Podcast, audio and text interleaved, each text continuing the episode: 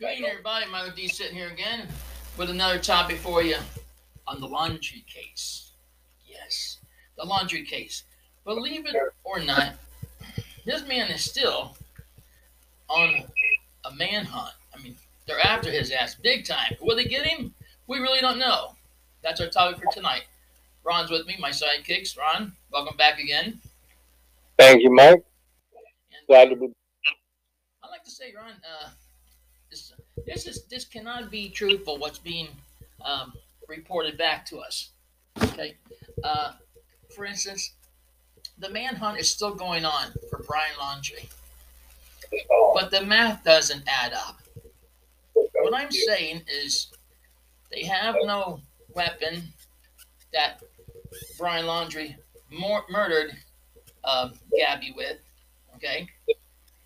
So Alleged. he's only a person of interest at this point in time because he used Gabby's credit cards. Okay.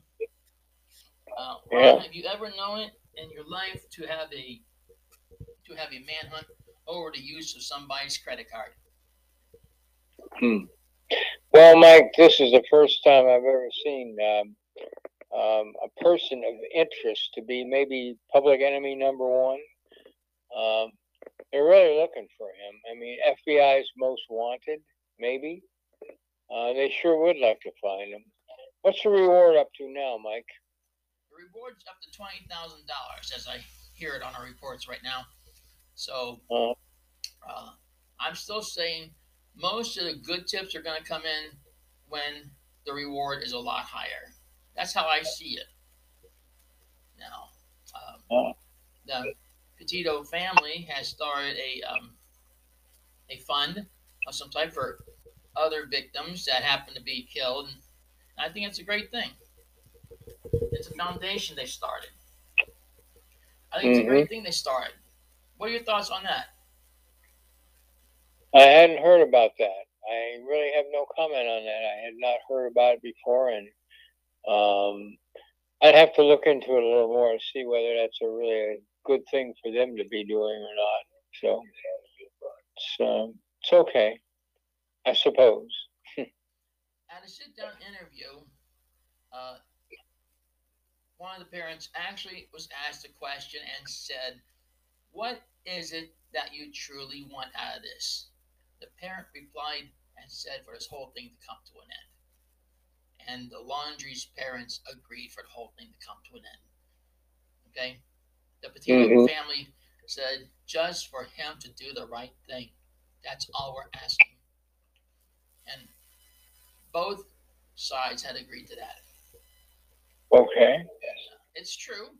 He should do what's the right thing. If he's not guilty, I say prove yourself in a court of law. Hmm. Let 12 people decide your fate. Oh yeah. If he whether he turns himself in or he's gonna get caught or or what's gonna happen. hmm we have no idea how close they might be to catching him or um, or if he's consulted with his attorneys whether or not he should be turning himself in and how or I don't know this is um this is quite interesting but Yes, it is. we'll see hmm the sooner the better the sooner the better we'll see Well, that's, that's true. You're right. We'll see all about that. But um, as I'm looking at like this, I don't know how long he can be on the run for. I mean, let's face the facts. He's been on the run for almost a month now. Not- Mhm. Not two weeks or anything. So how long has his manhunt been going on? Hmm. yeah That's the question.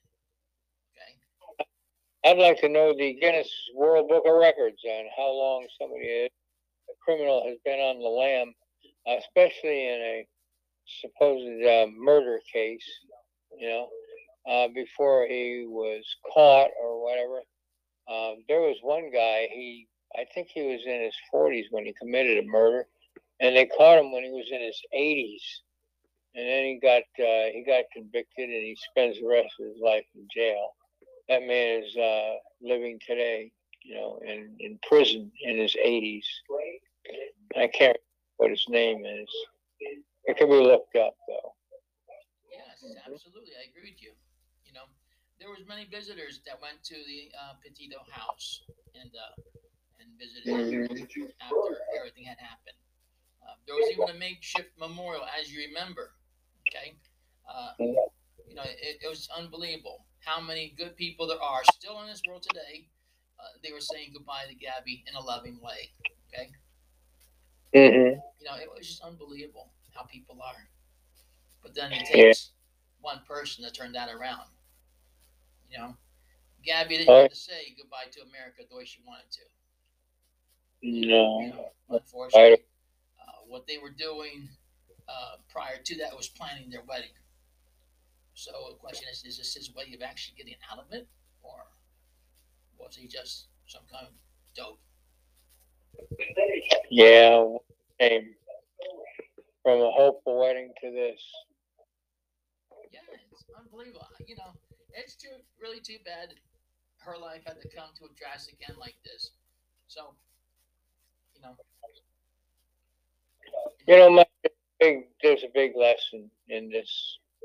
Um, I do know a couple of people that are OCD, you know, obsessive um, compulsive mhm, disorder people, and and they can go from being very nice to all of a sudden just being so hot-headed about something.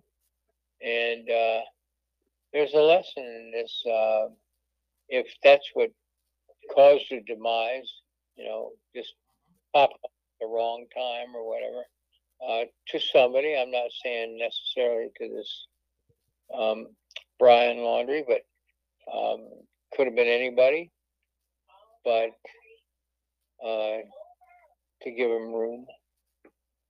But the thing is that we have to have patience with people. Everybody does.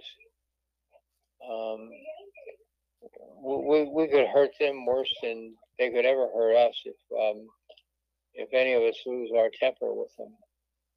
Yeah, see, right. uh, they can't help. They can't help that OCD condition. exactly. and we have to realize that there are a lot of people nowadays that have these uh, mental disorders and things like that, and we just have to be patient with um, those people and with one another. Absolutely.